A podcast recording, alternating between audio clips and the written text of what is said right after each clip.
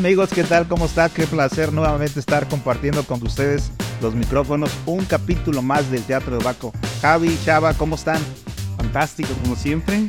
Eh, contento de estar aquí. Bienvenido, Javi. Bueno, y voy a mitotear otra vez. Campeón de este lado. Hubo un evento hace una semana en Puerto Vallarta cerca de los vinos italianos y bueno, vemos campeón Javi. Felicidades de parte de, de todos. Y recuerden, estamos grabando, grabando en vivo en Viña Salvatores, aquí en el buen barrio Sí, Puerto Vallarta, ¿no? Agosto, ¿qué? 15, 16, ¿cuándo fue por allí? ¿La fecha? Así. Fue el 15. Sí, el 15 de agosto. Fue el 15 de agosto. Sí, sí, digo, porque el programa va a salir más adelante y para que la gente se, se Sí. acuerde y, y, pues te felicite. Gracias. Ahora sí que mándele felicitaciones, denle like ahí. Ay, Y bueno, ya saben, Italia, acá tenemos un pro. En Italia, felicidades, Javi, otra vez. Gracias. Y bueno, y antes que nada, decirles a todos ustedes que estamos grabando en vivo.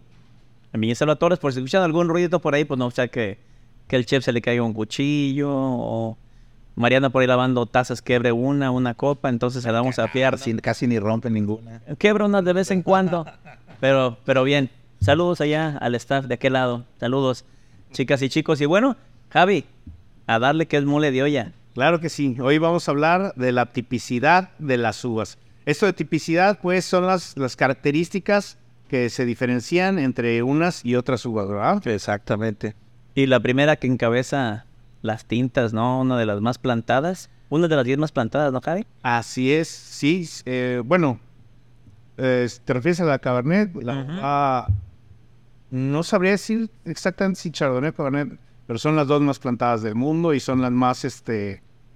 Pues las más comunes, las que la gente más ubica, ¿no? Identifica, ¿no? Ah, es, sí, es como cuando eh, eh, es- quisimos hablar del tema y decíamos, no hombre, no nos va a dar el tiempo porque imagínate la cantidad de variedades que hay y muchas sinonimias, pues va a estar criminal. Entonces, lo que hicimos es hablar de las más este, comerciales, las más comunes o que la gente más ubica, ¿no? Principalmente. Así es. Y como dice la Cabernet y la Chardonnay, yo creo que son las más conocidas y las más comunes y lo que todo mundo casi pide, ¿no?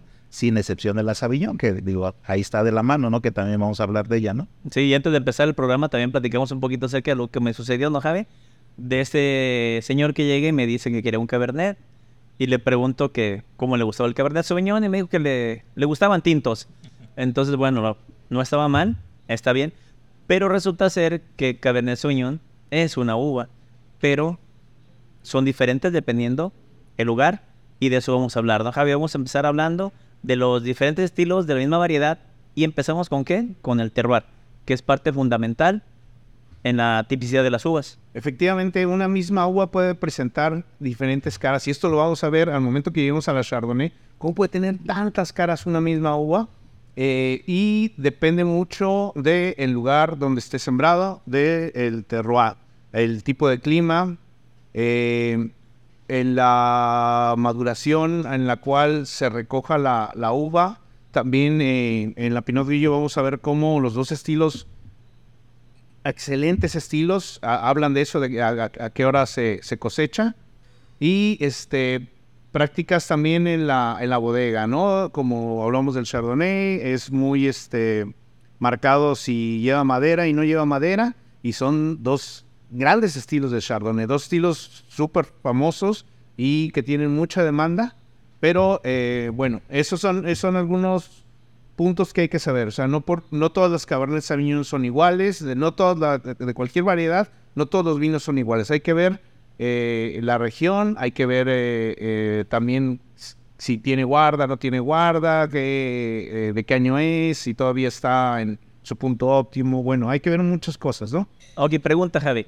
Eh, ¿Cómo sabría la gente si esta botella que dice Cabernet Sauvignon ahí sería un vino de guarda?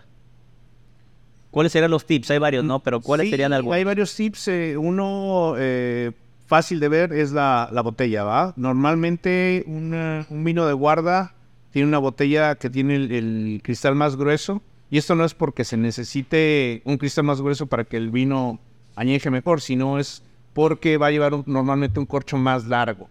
Y al momento de meter el corcho se necesita eh, resistencia en la botella. Y de igual manera, pues vamos a ver en el fondo la, la bolladura, la, la patada o cúpula que tiene la botella en el fondo, también va a estar más, más pronunciada. Si hablamos de un vino blanco, el color de la botella es muy importante porque todas las botellas que son transparentes son vinos que están hechos para tomarse. Muy rápido. Sí, así es. Ok, perfecto. Buenos tips. Hablamos también de la práctica, la práctica en la viña, ¿no? Que es muy importante. O sea, ¿qué hay, qué hay detrás? Digo, hablamos del terroir, que el terroir, vamos a platicar un poquito, es el suelo, el clima y la mano del hombre, ¿no? Si hay algo que no cambia en el terroir, en, el- en la palabra terroir, es el suelo. Puede cambiar el clima, puede cambiar la persona que hace el vino, pero el suelo sigue siendo el mismo, ¿no? Entonces, parte que eleva mucho el sabor o hasta el color de las uvas, dependiendo el, tipo de suelo. Y de aquí nos vamos a las prácticas en la, viña, ¿no? Que corresponde a, muchas cosas. Una de ellas, pues, es la poda, ¿no, Javi? Hay que saber cómo lo van a podar dependiendo si quieren que pegue más el sol, si requieren que tenga más follaje para hacer la fotosíntesis y todo eso. Hay muchísimas cosas detrás. Pero entonces vamos a la práctica de la bodega. En la, en la bodega, ¿qué, ¿qué puede hacer? ¿Cómo puede ser diferente el vino, Javi, en la bodega? Bueno, eh, comentaba, por ejemplo, esto de la guarda, es parte de la, de la bodega. Si, le lo ponen en, barrica o lo ponen en acero inoxidable, vamos a obtener de la misma uva eh, dos vinos muy diferentes. Es, en los vinos blancos, si se hace la, la conversión maloláctica para atenuar esta acidez y, y sacar unas notas más lácticas, más como yogurt, o si no se hace para mantener una acidez vibrante, ¿verdad?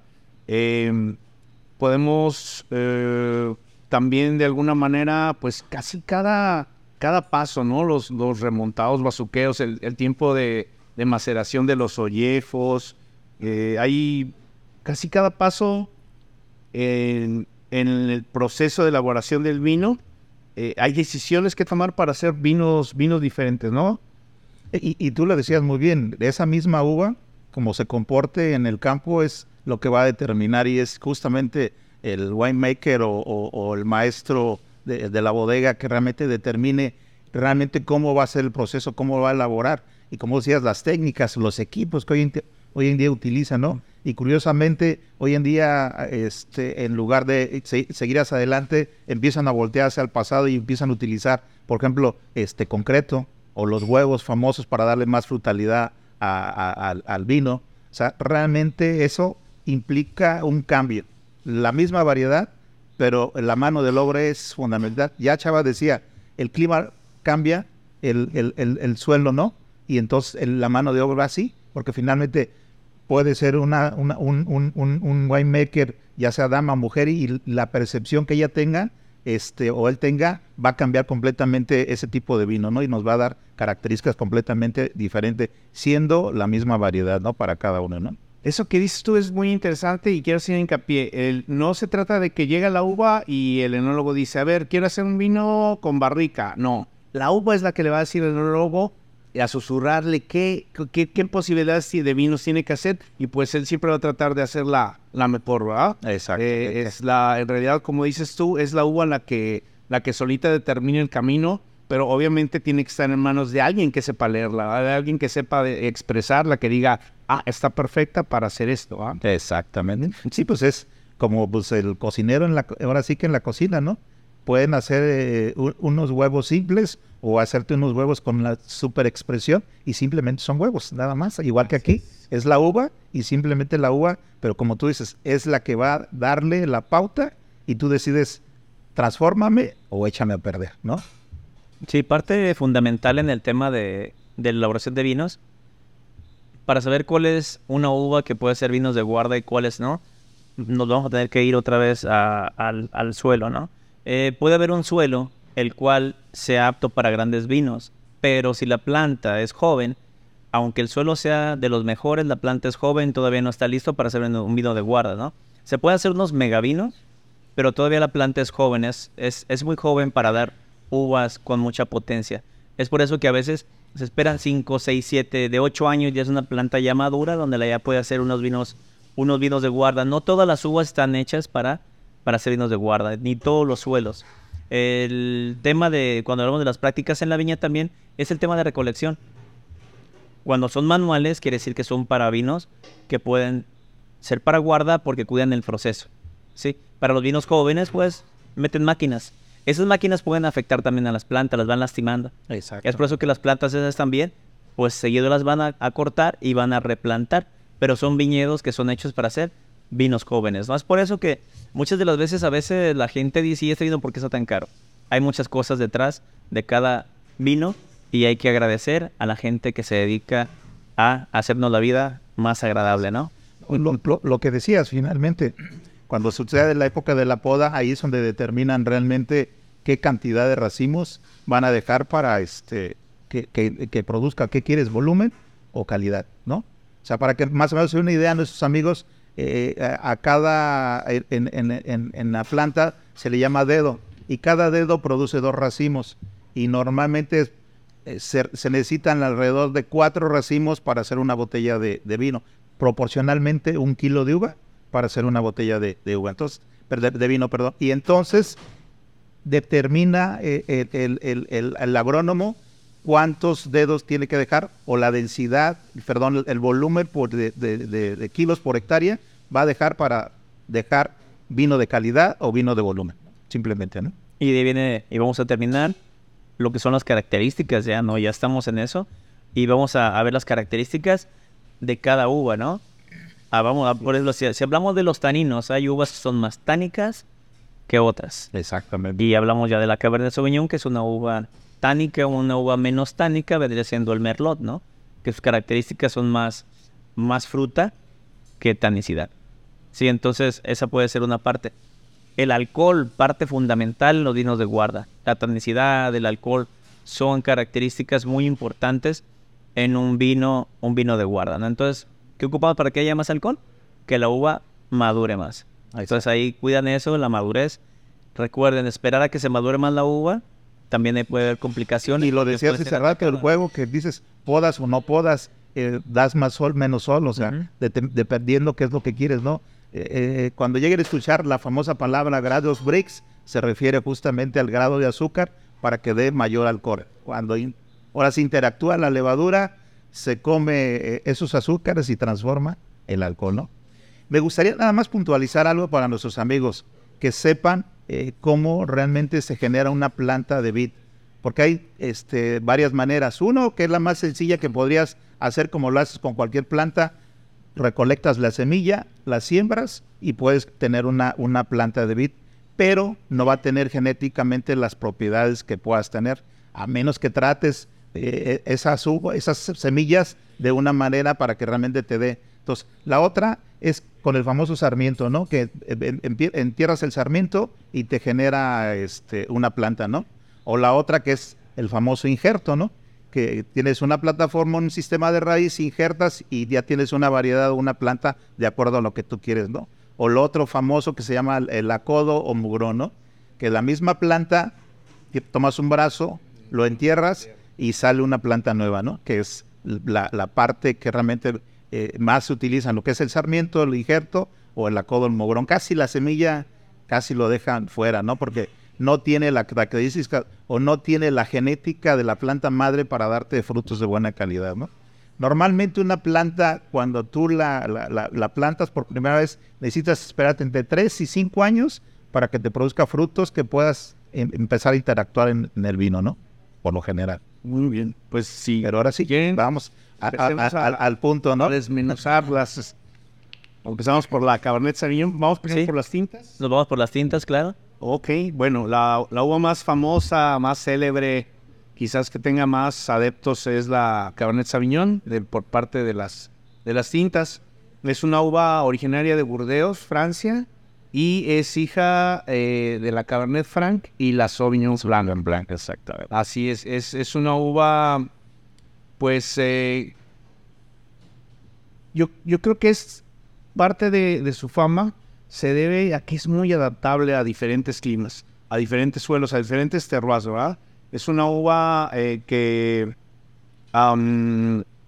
ha tenido muy buena aceptación, pero sobre todo sus, sus características, las características del vino que produce, son, eh, tiene muy buen tanino, tiene muy buena acidez. Esta, esta combinación eh, la hace apta para hacer un vino de guarda. ¿ah? Como comentaba Salvador, eh, no, no cualquier uva la podemos poner a, a criar por años porque necesita ciertas características. Entonces, todo vino tinto que, que vaya a ser un vino de guarda debe tener mucha acidez y en el momento en el que se elabora eh, es un vino imbebible ¿verdad? y mucho, y mucho tanino. Completamente. ¿Por qué? Porque esta acidez va a permitirnos que maduremos más la uva. Acuérdense que al, al momento en el que cualquier fruta la sobremaduramos, ganamos azúcar, pero disminuimos la acidez. Y esa acidez es importante. Entonces, tiene que tener mucha para que al momento en el que disminuya, no disminuya tanto y eh, tenga ese potencial de guarda. Es una uva que se presenta mucho en monomarietales. Vamos a encontrar muchas botellas que son hechas únicamente con Cabernet Sauvignon o en su mayoría, como le ponen algunas denominaciones. Un Cabernet puede decir Cabernet Sauvignon, pero la ley te va a decir, bueno, el 85% eh, va a ser Cabernet y lo demás, si tú quieres, ni lo digas. ¿ah? Exacto. Pero es, la, es, es de las, yo creo que es de la uva tinta que más vamos a encontrar en monomarietales. Y sin embargo también es una uva que se mezcla muy bien. Eh, sobre todo eh, de la misma región de Burdeos, hace los grandes vinos de Burdeos. Es- en, en esta zona nos encontramos con, con dos ríos que bajan hacia el norte, se juntan y desembocan en un, en un estuario. eh, y el estuario está pegado al, al Atlántico. Entonces se le llama el lado izquierdo, ojo, porque un- un- el, el lado de un río en un mapa no es como lo vemos. Si el río fluyera hacia el sur, el lado izquierdo lo veríamos a la derecha. A la derecha, Aquí como, como el río va bajando hacia el norte, el lado izquierdo es la parte del Medoc, eh, de Grabs, eh, donde encontramos eh, eh, in- increíbles vinos hechos en su mayoría con Cabernet Sauvignon. Es la parte que predomina. Y eh, pues lo mezclan con Merlot, Cabernet Franc y algunas otras uvas en, en menor proporción.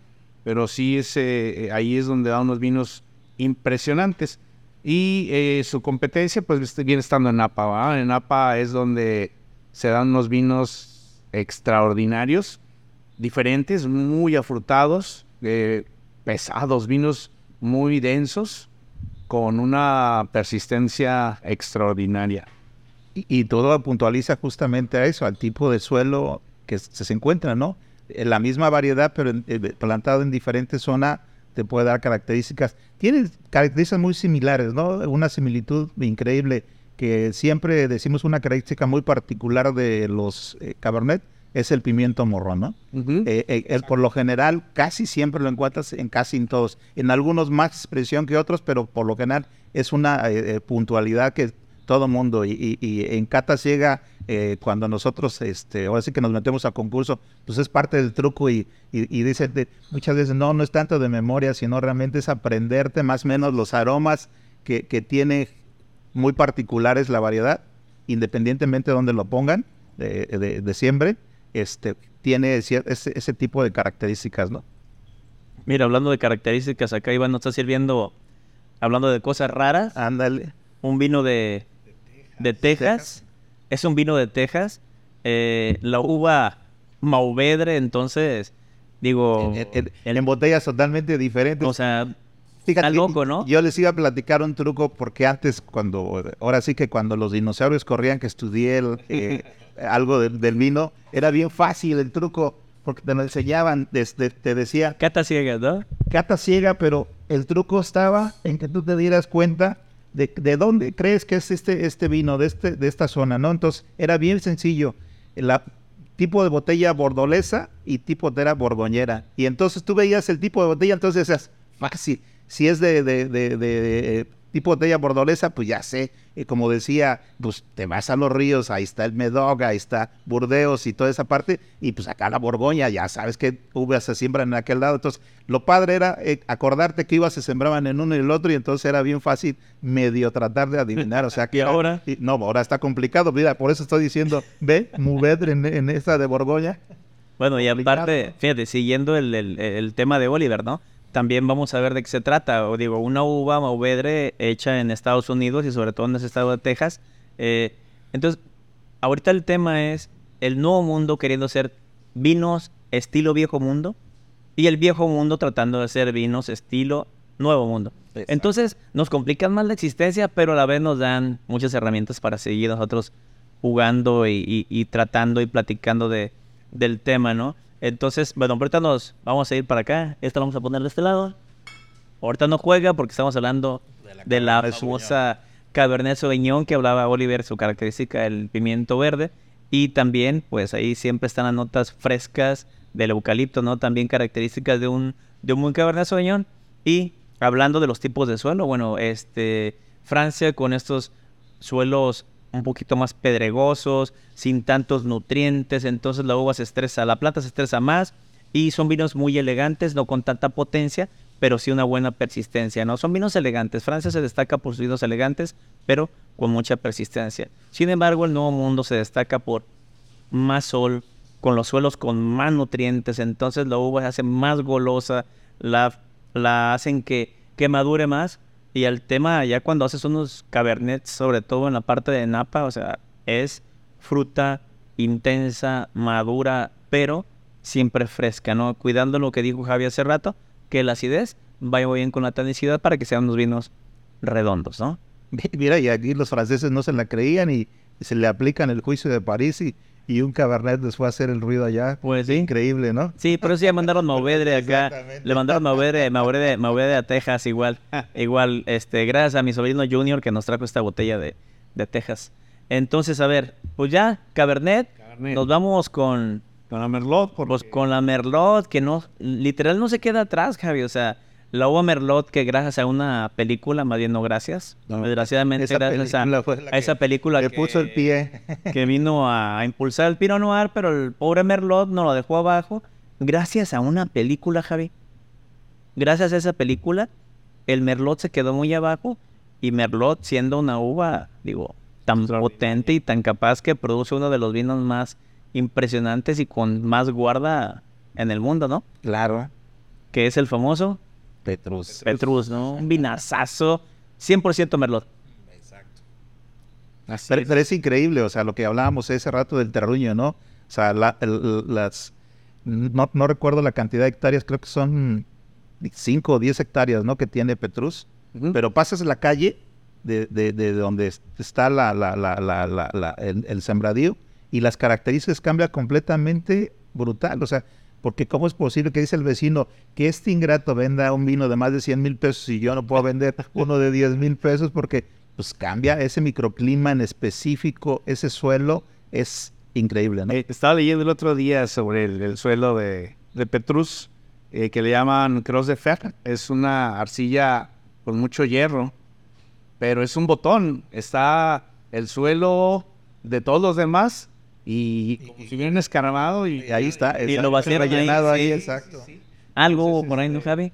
Algo hubo por ahí. No, pues son este caprichos geológicos, ¿verdad? Así es, y ellos se lo encontraron, digo, les tocó ahí, o sea, y es el tema del vino, por eso es muy agradable eh, platicar y, y cuando abrimos una botella de vino, platicar de la historia, ¿no? ¿Qué hay detrás de cada botella para que la gente aprecie más el vino y sobre todo, pues esté dispuesto a pagar tanto dinero por una botella, ¿no? Ok, entonces, características de, del Merlot, igual, nos vamos a, a Francia, nos vamos a Burdeos, eh, también, al lado de estos ríos, también ahí se encuentra el Merlot, ahí se divide en Cabernet, se divide en Merlot, pero hoy en día, de, entre dos mares, por ejemplo, ellos también ya, antes era muy, muy calcado, ¿no? Merlot acá, Cabernet acá, y hoy en día no, hoy en día inclusive están mezclando para poder, este, pues ayudarnos un poquito más con el tema de, del vino, nos, ya, ya hemos encontrado vinos que no son tan cerrados, ¿no? Que ya inclusive ya nos ponen el tipo de uva, ¿no? El varietal para que no nos asustemos tanto de este lado de, del charco. Sí, el al principio, pues era el sur de Francia la respuesta al, al éxito de Nuevo Mundo, donde veías que le ponían el nombre, pero ya Bu- Burdeos y la Borgoña llegan a tener algunos vinos que te dicen que güey. Exacto, exacto. Sí, porque ellos aplastaban a sus mezclas finalmente, que digo, y, y- y- y no está mal. Finalmente, pues nos acostumbraron mucho al mercado, a, a- a la famosa mezcla bordolesa, ¿no? Que realmente todo el mundo ya, ya no la sabíamos de memoria, ¿no? Pero empiezan a jugar con otras variedades y es donde nos sacan de balance en esa parte, ¿no? Pero siempre buscando que realmente la variedad que, que era la que iba a ser reina en esa botella es predominara, ¿no? Y regresamos a la Merlot porque siempre Sí. esa tipicidad No, es bueno, interesante, ¿no? Merlot, este, me encanta Francia, digo, Merlot, con sus vinos eh, de uva Merlot impresionantes, pero me llegó a impresionar mucho la Merlot, por ejemplo, acá de este lado en California otra vez. Eh, características muy impresionantes, inclusive eh, muchas de las veces con notas más herbáceas que algunos Cabernet Sauvignon, sobre todo en Paso Robles, donde hay unos Merlots impresionantes que dices tú, wow, ¿cómo puede llegar a hacer esto? Y es lo que han hecho poco a poco, eh, con el paso del tiempo van aprendiendo más y más y más. Eh, algo que hay en el nuevo mundo, que el viejo mundo ya lo está haciendo también, es que de este lado se atreven.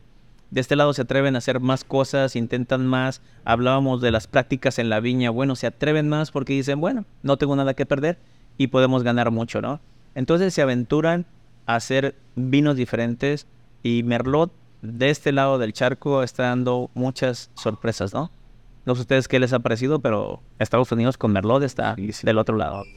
Sí, y, y- y por lo general siempre eh, decías, ¿no? O sea, realmente esas partes que a veces sobre- dejaban sobremadurar la fruta y te daban esas, eh, esas notas o sabores a mermeladas y a veces había gente que no le gustaba.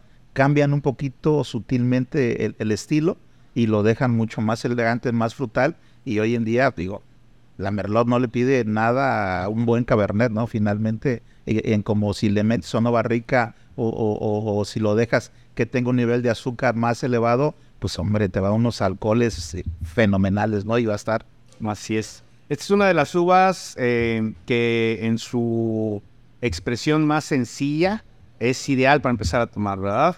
Porque eh, tiene mucha frutalidad. Es una de las uvas que más azúcar tiene naturalmente, por lo cual eso se va a traducir a, alto grado alcohólico. Eh, mm, su acidez es más bien moderada, también eso lo, lo separa algo de la, de la Cabernet. Y este, pues tiene unos tonos un poco más, más morados, ¿verdad? No, no es el rojo eh, marrón de Cabernet, es un, se puede distinguir de alguna manera un poquito más, más fácil.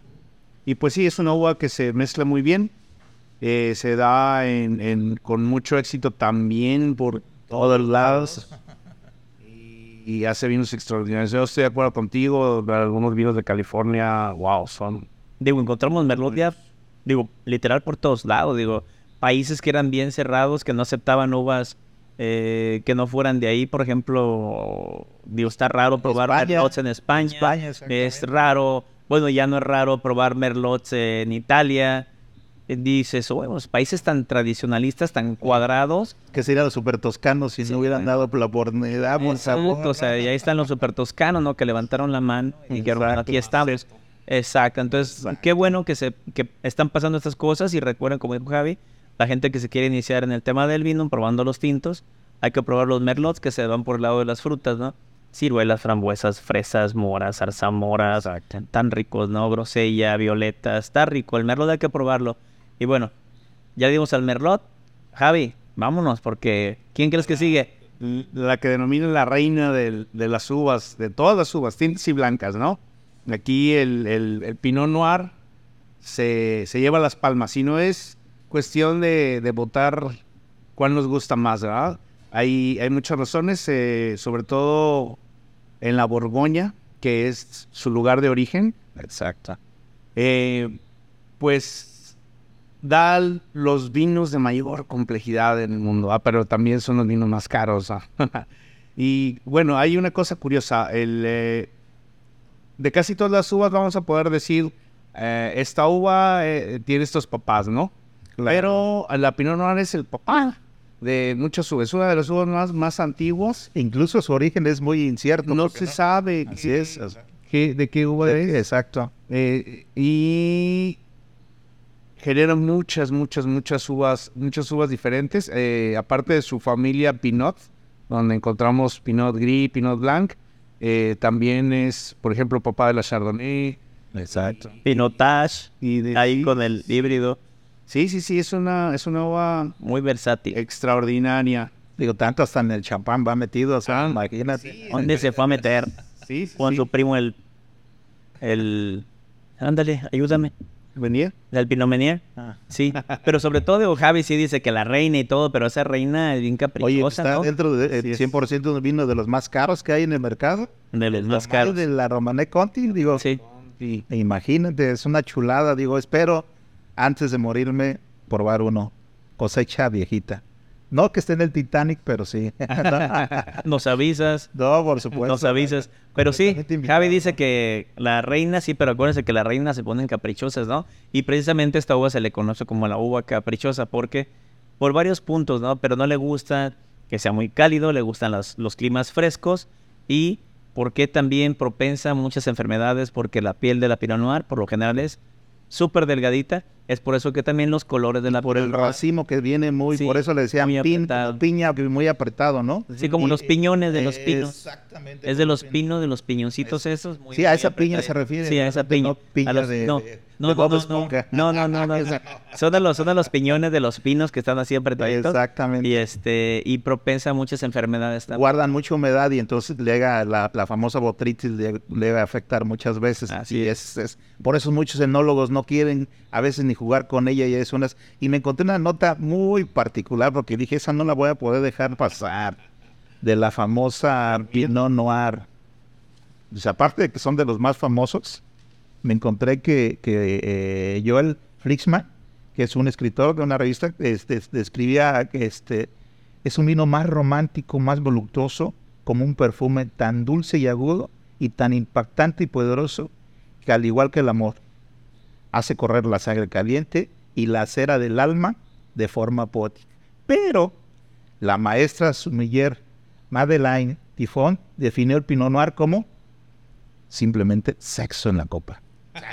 Imagínate No, de, bueno, de no encontrarse cono- como esos Yo no le al Oliver que esas no. notas poéticas. Qué barbaridad. No, es que me llamó la atención justamente viendo eso, pero, pero es que es eso finalmente, ¿no? Es ese, ese placer de esa sensación. Digo, y siempre decimos, el mejor vino es el que compartimos, ¿no? Pero Pues sí, déjale, voy a cambiar la copa porque algo le echaron a la Oli. No, no fíjate, Oli, qué, qué- qué padre que, que te encontraste y que lo lees, porque parte de, de lo que hacemos nosotros es eso, ¿no? Transmitir y transmitir sensaciones, y eso es muy bonito. Eh, el tema del vino, hemos hablado de los maridajes, bueno, de los principales maridajes, maridajes que debe de haber, es el de la compañía, ¿no? ¿Con quién te tomas determinada eh, botella de vino? Y la uva Pinot Noir tiene una elegancia, una sutileza. Eh, también en el tema del servicio, que lo, lo hablaremos después, hay que tener un poquito de cuidado, porque a veces hay una mala interpretación en el tema de la Pinot Noir. La gente dice algo ligerito y decimos, bueno, Pinot Noir, por, por el tema del color. Cuidado con eso. Pinot Noir llega a tener unos, unas notas a veces herbáceas que puede ser que la gente no, no le agrade, ¿no? Entonces, Pinot Noir eh, hay que buscarle un punto porque es muy específica, es muy caprichosa, pero cuando la quieres, híjole, es, es un mega ¿no? Exacto. Y súper versátil. También Pinot Noir lo encontramos por muchas partes del, del mundo, ¿no? Así es. Decía el, el gran enólogo André Chelischev, uno de los principales precursores de- del éxito de California. Eh, bueno, él, él es ruso, pero estudia en Burdeos y lo contratan en, en Napa. Y es el primero que, que empieza a enseñarle a todo el mundo cómo hacer grandes vinos. Y Chelischev decía que Dios había creado la Cabernet Sauvignon, pero la Pinot Noir la había hecho el diablo. Básicamente por este, por este tema de lo difícil que es cultivarla, probablemente sea la uva más difícil. Eh, eh, tiene la piel muy delgada, y como decía, esto es susceptible a un montón de, de enfermedades. Ah. Y eh, dicen que, que era una rompecorazones, porque eh, un mismo enólogo en un mismo viñedo, en una misma bodega, podía tener un éxito enorme y el siguiente año hacer un vino fatal. O sea, es, es, es la uva más difícil de manejar. Caprichosa. eh, Es de exacto. mucha maestría. Y esta versatilidad de, que, que tiene de poder de sembrarse en, en- en- en cualquier viñedo que sea frío, porque le gusta el, el frío, Frío, Exacto. eh, la tiene también el maridaje, ¿no? Es, es la uva que va con todo. Es uva que tiene eh, el más amplio rango de maridaje. De hecho, yo en el restaurante me saca de muchos problemas porque pues es muy común tener una mesa eh, de varias personas que unos tienen pescado y otros tienen carne. Va con todo. Claro. Es- Es, es versátil. Sí, un buen salmón, un atún. Perfecto, ¿no? Sí, sí. Pues bueno, iba tan perfecto todo hasta que quién llegó, ¿quién creen? Llegó Syrah. Llegó Syrah trasito de, de Pinot Noir y, y esto hubo que se la pelean por muchos lados, ¿no? Salud, Javi. Se la, es que se oyó en el micrófono. Sí, sí, salud. Este, se la pelean, inclusive hay varias teorías por ahí, ¿no? Pero Francia otra vez levantó la mano y dijo, no, No, no, es del Ródano. del Ródano, Es del. Ródano y se queda de este lado, ¿no? Eh, la podemos encontrar tanto como Syrah o Shiraz en las etiquetas, ¿no? A veces la gente se llega a confundir y la confunde o puede decir, ah, no, es que me gusta el Syrah y la Shiraz no me gusta yo. Eh, ¿Cómo le explico? Es la misma, ¿no? Es la misma. Nada más la que sí es, la hermana chiquita es la Petit Syrah. Esa sí es una hermana pequeñita que después hablaremos de ella, ¿no? Pero entonces, Javi, Syrah. ¿Qué, qué hay que, que mitotear de la Syrah? Aparte de que es golosa, buena para el chocolate y sobre todo nos cae bien con un mole aquí en México. Antes de que llegara la, esta tecnología del ADN, se decía que era la uva que había tomado Jesucristo en la última cena, ¿ah? por el tema de la ciudad de Shiraz, que venía de Medio Oriente. Pero como dices tú, llega el ADN y, y demuestra que es del Ródano, ¿no? Que es, es originaria de Francia, de la, de la, del sur del Ródano. Em, pues es una uva que tiene una complejidad extraordinaria, tiene un montón de aromas en la, en la nariz. Y, sí, sí, sí, y, y bueno, también puede presentar eh, muchos estilos. Aquí, por ejemplo, vamos a encontrar algunos cirás que tengan taninos muy suaves, o vamos a encontrar eh, algunos eh, más, más potentes, ¿no? Eh, depende de- Es una uva que, que- que puede, puede cambiar mucho su, su potencia, ¿verdad?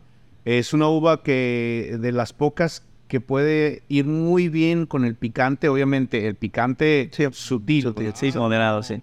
No como nosotros comen- solemos comer picante. Ah, yo no. Ustedes sí, ustedes sí le entran sabroso a la salsa, yo no. Yo me Ah, no, con la pero- exacto, pero digo, ahí le cambiamos y le metemos algo.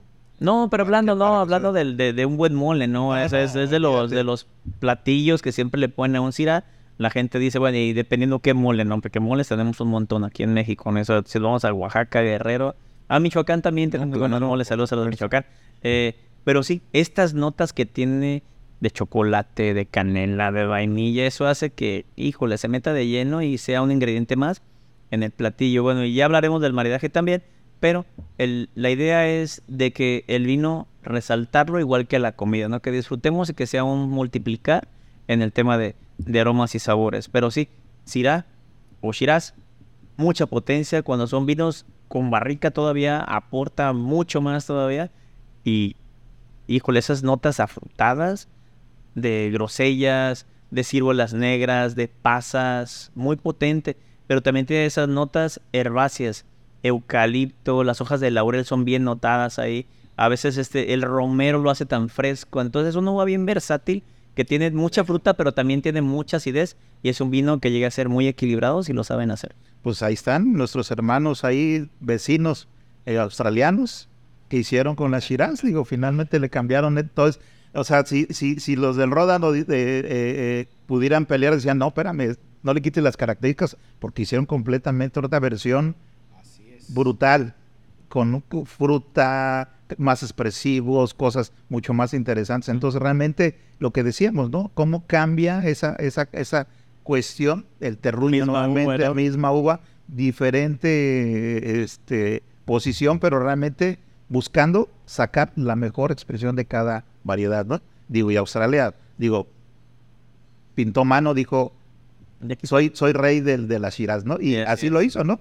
Que hoy en día muchos vinos este, australianos este, están muy bien rankeados y bien posicionados. Sí, toda la gente busca, si hablamos de, de Australia, bueno, todos dicen Syrah y Syrah. Exacto. Tiene unas uvas muy importantes también, este, muy buenas, pero ahorita tocó, tocó al Syrah.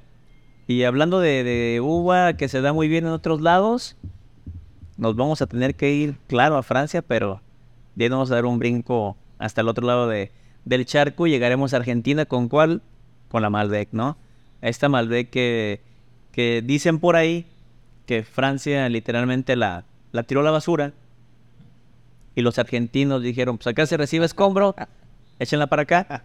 Y Argentina está haciendo unos grandes, grandes Malbecs que ni tenemos idea, ¿no? Y a veces la gente llega a pensar que inclusive Malbec, agua Malbec es, es argentina. Pero más bien los franceses la perdieron en la época del problema de la filoxera y toda esa cuestión de que tuve las plagas y esa situación, este, no supieron cómo quedó. O sea, es como... Le, le ¿Dónde pas- quedó la bolita? Exactamente, y realmente eh, eh, eh, hoy en día están tratando de rescatarla nuevamente y lo están utilizando casi más para mezclas, pero sí, como tú dices, los argentinos dijeron, yo me apunto, ¿por qué? Pues, pues llegó un cuate que eh, eh, eh, se lo llevó a, este, a, sembrar esa, en esa zona, todavía siendo una variedad autóctona, realmente no era un no eran injertos, no era nada, sino era original y entonces y eran unas características increíbles y entonces pues, llegó un terreno que realmente le permitía dar lo mejor de sí y ahí está, y haciendo cosas extraordinarias, ¿no? La Malbec, eh, bueno, su nombre original se llama Cot, eh, es eh, de la región del Cahors, muy cerca de Burdeos, donde, como dices tú, eh, era una uva que usaban en, en cantidades muy pequeñas en la mezcla bordalesa, porque allá era demasiado tánica. Y, y dicen que la palabra Malbec es una... No, no, no estamos al 100% seguros, pero mucha gente lo acepta, que es una palabra despectiva eh, como de mala boca, ¿no? O sea, un, un, un- vino 100% Malbec, no. Pero, eh, sin embargo, Cahors se los, los produce y les, les llaman vinos negros, vinos negros, exacto. Noir. Exacto.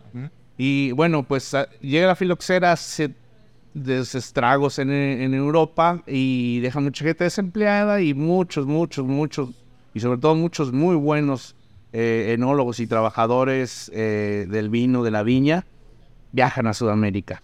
Y pues más de uno lleva sarmientos y, encuentra en, esta parte de Argentina su, mejor lugar, pero cambia, cambia, cambia mucho porque le empiezan a, sembrar, eh, sobre todo eh, este leyenda del vino Nicolás Catena, que la gente le dice el loco, le decía el loco Catena, exacto. porque empieza a sembrarlo en, en Mendoza, que es una zona muy árida, a, a altitudes, Sí, que, que no pensaban que fuera a, sobrevivir. ahí no te va a servir, ¿no? Un café, le decían. Y bueno, pues él no hace caso y, y logra resultados extraordinarios al grado de que, pues ya ahorita lo están, lo están superando, ¿ah? Eh, platicabas en, en la sesión pasada cómo dicen, oye, allí hay unos suelos extraordinarios más arriba, luego vemos cómo le hacemos con el tema de la altitud. Exacto. Pero, El suelo suelo, suelos increíbles. Porque agua tiene, nieve siempre va a haber, entonces hay deshielo siempre, o sea, Qué curioso, árida la zona, pero tiene todo el agua de, Del la, deshielo. de la cordillera, exactamente. Y, la, y hacen canales y la pueden llevar a... Sí, a donde. Exacto. Sí, se dan, dan un- unos vinos extraordinarios. Y es una uva eh, que viene emergiendo con todo, sobre todo en, el- en los, en los grandes mercados como son Inglaterra, Estados Unidos. Los clientes dicen, oh, oh, oh, Albert, ¿no? Y, y, pues desgraciadamente eh, nuestros hermanos de Argentina han pasado por una serie de crisis económicas. Exacto. Y pues ah, antes no vendían nada bueno, decían, "No, esto no lo tomamos nosotros, pues ahora han tenido que salir al mercado, al mundo, ¿no? han que tenido que vender sus vinos eh, y cada vez mejores vinos nos llegan de allá, vinos extraordinarios, sobre todo de esta uva. Exacto. Y- Estaba todo romántico con el Malbec, pero ¿qué creen? es que nos viene así, viene corriendo atrás. Y bueno, vamos a brincarnos. Vamos a cambiar de color. Eh, no porque seamos camaleones. Pero vamos a platicar. Si hablaba Javi de la reina el Pinot Noir, pues de este lado llegó Chardonnay, Javi, y dijo, ah, soy blanca, pero con mucha presencia. La uva Chardonnay, Javi, que está por todos lados. Literal por todos lados. Igual francesa, pero plantada en cualquier rincón del mundo. Es la uva que, que, que tiene más maleabilidad, que se puede expresar de muchísimas formas, que es muy exitosa, no solo se expresa, sino que hace extraordinarios vinos eh, eh, secos en acero inoxidable, como es un Chablis, con frescos, con el perfil de la manzana verde. O eh, Esos mismos Chablis aportándoles madera y, y te da otra te cuestión, otra. O, o- o los extraordinarios vinos de Napa eh, con la barrica y la mano láctica, amantequillados, pesados, muy diferentes. Y bueno, ya lo mencionaba hace rato con la Pinot Noir, eh, es la uva del champán, también la uva blanca del champán y es la uva principal del champán. Exacto. Va, atraviesa múltiples fronteras y derroca a, la- a la- a las uvas más, más eh, importantes de muchas regiones en el mundo en el tema de los espumosos. O sea, la, la, la invitan porque se dan cuenta de que se da en muchos lados, es- no solo es plástica al momento en el que puedes tú eh, tomar muchas decisiones para hacer muchos tipos de vinos, sino también eh, que se da en muchos lugares. Entonces, eh, pues la invitan al, al norte de Italia. Dice, bueno, la, la podemos mezclar un 10% y, Y terminan haciendo un 90% Chardonnay y un 10% de su uva local. No pasa, pasa en muchos lados. eh, pasa en, en- en la cava, está en, en las zonas importantes de vinos espumosos en el mundo. Está, presente permitida la, la Chardonnay. Y por la versatilidad que tiene y ac- ac- acoplamiento en cualquier tipo de suelo, se tenga nutrientes o no tenga nutrientes, ella se adapta. Ella realmente eh, permite y, y te da eh, eh, lo mejor de ella siempre donde la pongas, ¿no?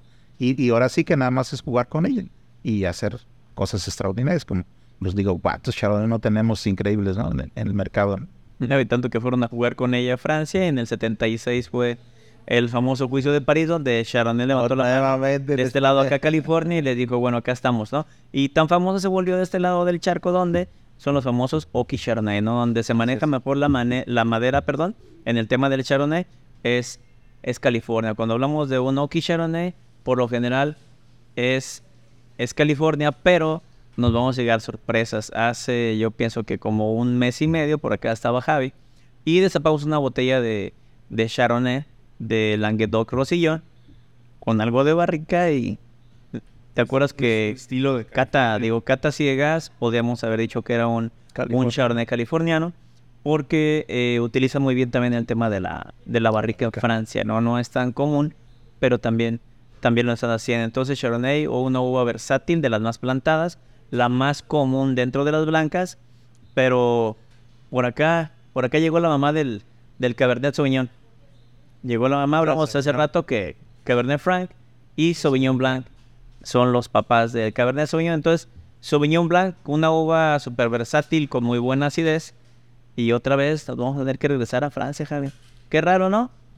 Eh, pues mira que em, yo estuve buscando información y resulta que encontré todo en mi libro de Francia. no, pues es por donde quiera lo encuentras. Sí, sí, sí. Incluso uvas como la Riesling, que no es francesa, pero es muy importante dentro de Francia. ¿verdad? Así Entonces, ser. eh, de las 10 uvas que estamos hablando, son 10 uvas que son nueve, origi- nueve u ocho originarias de, de Francia y las que no se Ya se van. muy bien en Francia. Y, em, bueno, Sauvignon Blanc, eh, tan exitosa, casi tan exitosa como la Chardonnay, aunque su perfil es más bien eh, casi siempre fresco, eh, es un uva que tiene muy buena acidez. se, mucha gente dice que es de Burdeos, pero realmente es una uva de Loire. Exactamente. Y de ahí viaja, gracias. Y, y llegando a Burdeos, eh, normalmente se mezcla, se mezcla con la semillón y, y se le pone barrica. Es, este es un estilo de vino que, que no ha tenido tanta difusión. No, no, no son los más famosos los. de- de- si hablamos de Sauvignon Blanc, vamos a hablar del Loire, de, de la parte de Sancerre. O, Es lo que te iba a decir, los famosos Sancer son los que están levantando la mano hoy en día, ¿no? extraordinarios o este Nueva Zelanda pero estos vinos que a mí me fascinan los lo- un, buen eh, blanco de Burdeos es es algo bien diferente bien difícil de vender eh, en el restaurante pero puede ser un vino extraordinario. Entonces eh, pues no, Sancerre se lo se lo lleva mucho con- sobre todo con sus notas de mineralidad de este suelo tan especial que, que da la nota del- del- de la piedra de fusil, del, del Ah, pedernal. Pedernal, la piedrita que encontramos en el, en el encendedor. Esa mineralidad extraordinaria, la, la frescura, em, la frutalidad, pero aquí em, en, en Sancer es muy elegante. Predominan las, las flores blancas eh, sobre los cítricos, sobre la frutalidad. Sin embargo, ahí, ahí está la nota. Y de repente llega a Nueva Zelanda y les pone una competencia extraordinaria, sobre, so- sobre todo Principalmente aromática, ¿no? sobre todo con vinos muy sencillos, vinos que también los invito a, a todos nuestros amigos que están empezando a tomar. Un Sauvignon Blanc de Nueva Zelanda les va a encantar, les va a encantar solo, pero les recomiendo mucho que lo mariden y, y marida extraordinariamente con muchos platillos. Aquí es una nariz que desde que abres la botella huele el, el vino en la mesa, ¿verdad? El, el- tiene una- un aroma tan intenso, mucha fruta tropical. eh, hay mucha piña, mango, eh, lichi, eh, la toronja también está muy, muy presente. eh, en- y, encontramos flores blancas como el azar, pero ya más discretos, ya no predominan tanto. Muchos buenos ejemplos de estos Sauvignon Blanc de Nueva Zelanda. Llega a parecer que tienen azúcar residual. Eh, hay gente que me dice, no, no, este sí tiene azúcar dulce, ¿no? Digo, no, No. es un vino seco, Es pero afrutado. tan afrutado que, wow, es, es extraordinario. Sí, y que no confundan la, la frutalidad con, con, con azúcar residual, que es totalmente diferente, ¿no? Yo incluso me atrevo a decir que, que- que esa variedad de Sauvignon Blanc son de las que mejores va con muchos platillos mexicanos. La verdad es muy versátil, porque hay, esa se aguanta un poquito el picor. Por eso me encanta, ¿no? Con una torta ahogada es una delicia. Pero la realidad es que yo creo que es una variedad que siempre es muy versátil, ¿no? Porque no necesitas meterle maridaje solita. Es una frescura, una delicia estar en la alberca, en la playa, súper a gusto, lo disfrutas. Y ya si le quieres meter algo, dígame, un cevichito ahí con mango, digo, es la cosa más extraordinaria, ¿no? Realmente muy versátil, fresca, como tú dices. Pero lo, lo genial es que, pues, en todos lados se está dando, porque también nuestros hermanos de Chile hacen unos Sauvignon muy interesantes. Digo, tienen ahí este, su zona también muy particular que está dándose este, muy bien su Sauvignon, ¿no? Casablanca, la de San Antonio. Sí, esa, esa zona pegada ahí al, al Océano Pacífico es muy buena para los, Exactamente. para los Sauvignon Blancs. Y no se diga acá también Napa, digo, eh, extraordinario. Aunque siempre ha sufrido con las quemazones, porque creo que casi siempre les pega en la parte de las uvas blancas, ¿no? Y es un problema. ¿no? Sí, las blancas no les encanta el, el calor. No, ya sean que, ya sean que sean por, por incendios o por el calor, Exactamente. sufren mucho, ¿no? Y esas zonas son, son muy calientes. Y bueno, como está calentando todo y el tiempo también se calienta rápido, pues tenemos que irnos al famoso Pinot Grillo. Muy famoso en donde en Italia. Sí, porque finalmente la conocen más como, pues, en todo el mundo como Pinot Gris, Ajá. que es realmente el, eh, como nace finalmente como Ujú. Pinot Gris, ¿no? Y se transforma y- en, En Italia, Italia. como el Pinot Grillo, ¿no? Si uno va igual, si hablamos del Sauvignon Blanc hace ratito, entonces Pinot Grillo es esta, es esta también como un primo de ella, porque tiene esa frescura y esa elegancia y muy versátil para, para maridar. El ca- el cacao, pues claro, se va con lo picosito y todo esto, pero por lo general cuando la gente pide una tablita de, de quesos y carnes frías, digo, yo levanto la mano y digo, Pinot con un Pinot ¿no? Mucha gente pide tintos, no pasa nada, tómense su tinto con su charcutería, no hay problema. Pero estas ideas del Pinot para los quesos que tienen esas notas saladitas y las carnes frías, No, hombre, va perfectamente bien. Pero Javi, a ver, toda la gente piensa que es, que es italiana. No, no, es ot- otra uva francesa, la, Se van a enojar los italianos, pero no. la Pinot Gris, pero ese me parece que en los 70s, 80s, donde se hace un boom en el mercado americano con este estilo del norte de Italia. Pero aquí este es un excelente ejemplo para hablar como empezamos este capítulo. Cómo una misma uva puede darle dos caras tan diferentes dependiendo de lo que hagas. Aquí lo que hacen es cosechar antes de que, de que complete su maduración. Eh, la uva van, van buscando, como, como dice Salvador, esta, esta a mayor acidez, pero no es acidez nat- natural. Sí es una uva que tiene buena acidez, pero no tanta como la que podemos apreciar en una copa. Aquí se cosecha antes con más acidez y menos azúcar, porque también es una uva que tiene mucha frutalidad, aunque no tiene mucho azúcar, tiene mucha frutalidad y no, no va a tener, eh, de hecho es, es un vino también facilito, bueno para empezar a tomar, no, no tiene mucho alcohol, eh, es muy afrutado. Dentro de las eh, notas de, de cata que dicen a qué huele a uva, bueno, yo aquí sí lo aplico, ¿no? La, la, la, la Pinot Grillo en realidad eh, yo creo que es de las uvas que más huelen a, a- a lo que es, a una uva, uva fresca, uva Eso. Pero no, si la dejáramos madurar, vamos a encontrar unos estilos extraordinarios, sobre todo en Alsacia, ¿verdad?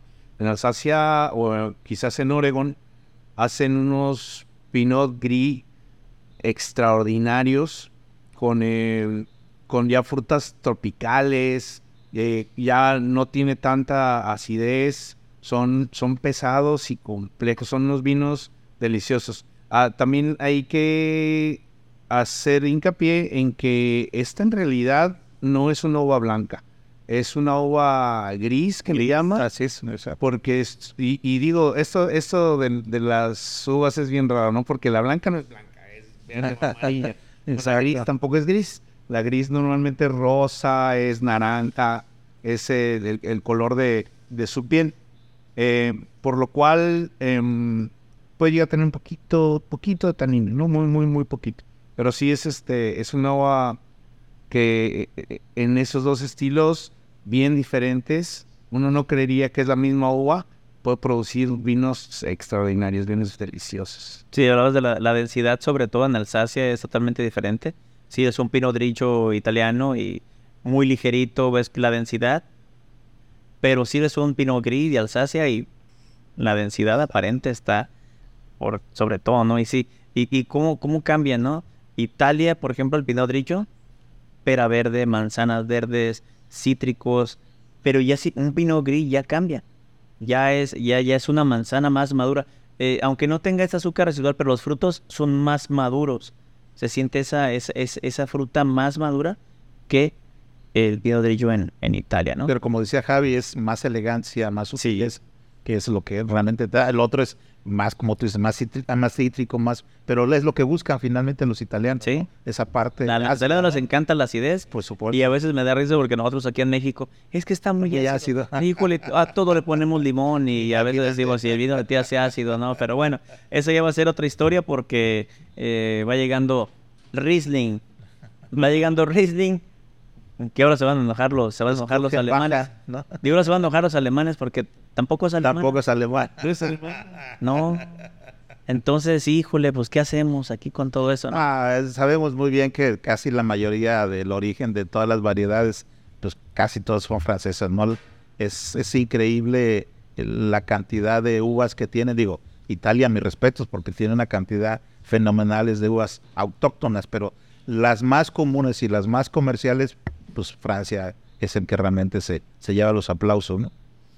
Y bueno, Riesling, una uva que por ejemplo aquí en México eh, llegaron los famosos vinos estos con mucha azúcar, chaptarizados, donde fue donde nos encasillaron a todos y, y- y pensamos nosotros que Riesling igual azúcar, Exacto. Riesling igual a dulce. dulce. Bueno, pues los Riesling ah, más rankeados y mejores en el mundo son secos, ¿no? Son secos, pero aquí hay que agarrarles el, ahora sí que el gusto a los Riesling que son sequecitos, porque la gente siempre que ve un Riesling piensa que tienen que ser de características Dulces. dulces, ¿no? Entonces, hay Riesling muy, muy agradables, pero son secos y con unas notas cítricas. Eh, algo que a veces la gente se asusta en las catas, digo, cuando hagamos las catas, vamos a tener cuidado con quién estamos hablando y qué estamos diciendo, porque una de las características de los Riesling son esas notas a, a plástico, ¿no? Estas notas a plástico que nosotros las vemos y, uy, qué rico, huele a plástico, y la gente así como que, no, yo no, ni la quiero probar, ¿no?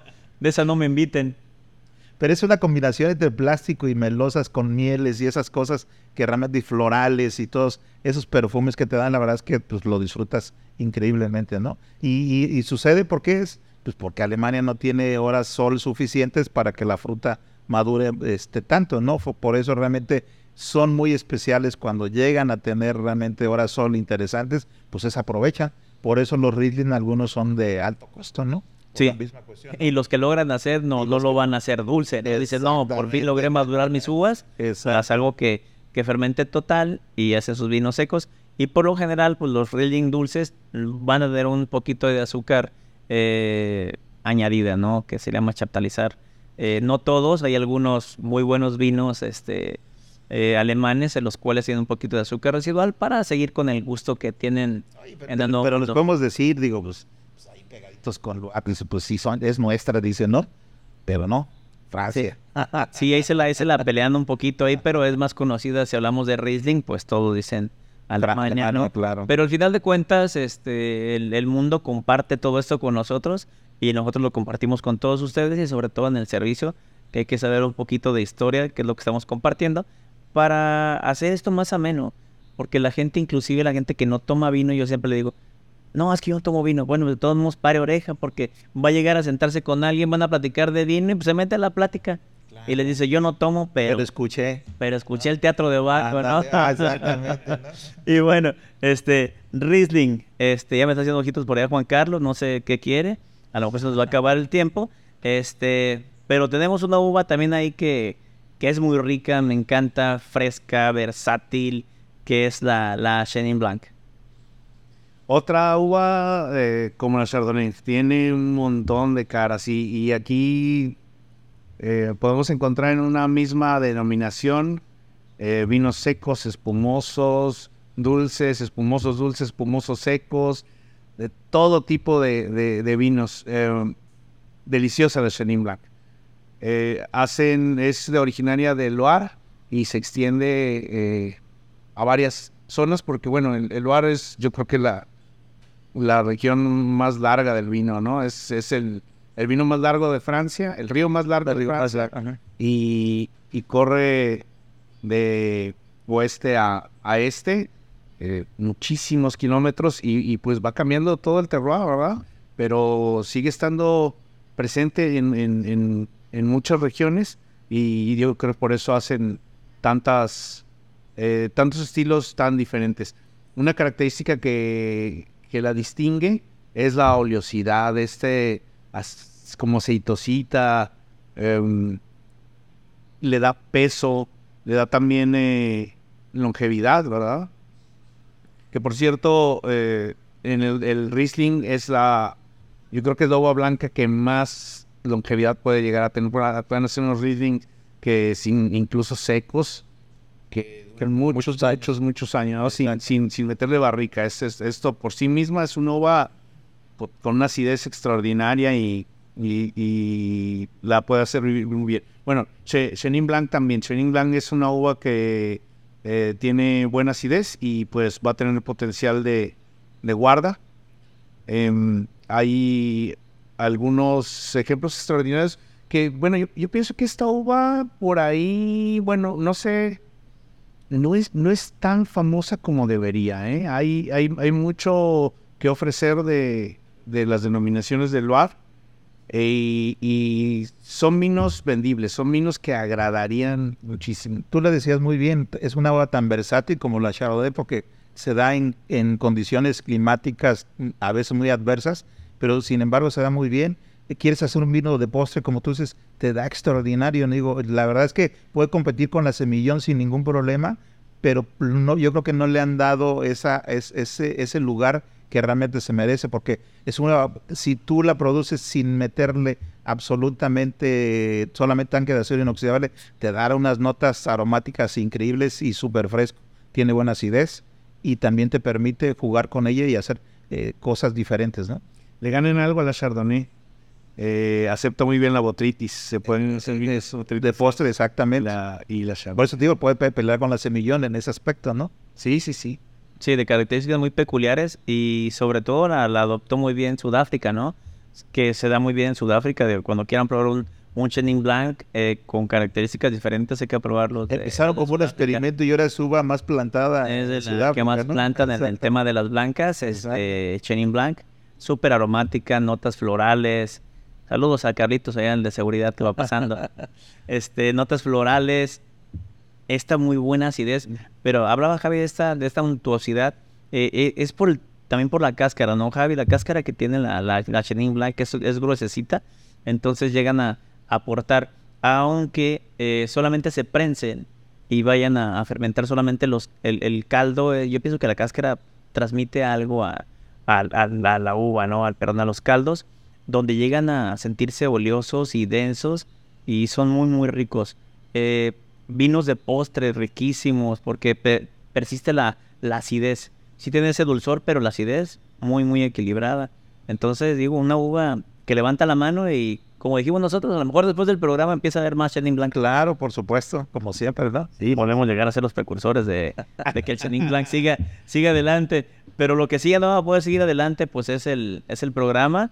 Este, se nos acabó el tiempo, pero esperemos que les haya servido de algo a todos ustedes. Recuerden, compartimos todo con muchas ganas y tratando de que todos aprendamos día a día para que el tema del vino sea más fácil para todos, ¿no, Javi? Así es, así es, este, hay que, hay que tratar de probar seguido vino, por lo menos una vez a la semana, juntarse entre amigos y abrir una botellita, ir experimentando un poquito eh, de lo que estamos hablando, ¿ah? así como la tarea en la casa. ¿ah? Sí, sí, jugar, probar eh, algún alimento, hasta alguna botana con una copita de vino siempre es extraordinario, ¿no? Pero pues bueno, el tiempo ahora sí que nos apremia, pero los seguimos invitando, invitando, perdón, no dejen de seguirnos y nos vemos en el siguiente capítulo. Y bueno, no hay otra cosa más que decir porque se baja el telón, pero saludo a todos. Gracias. Salud, salud.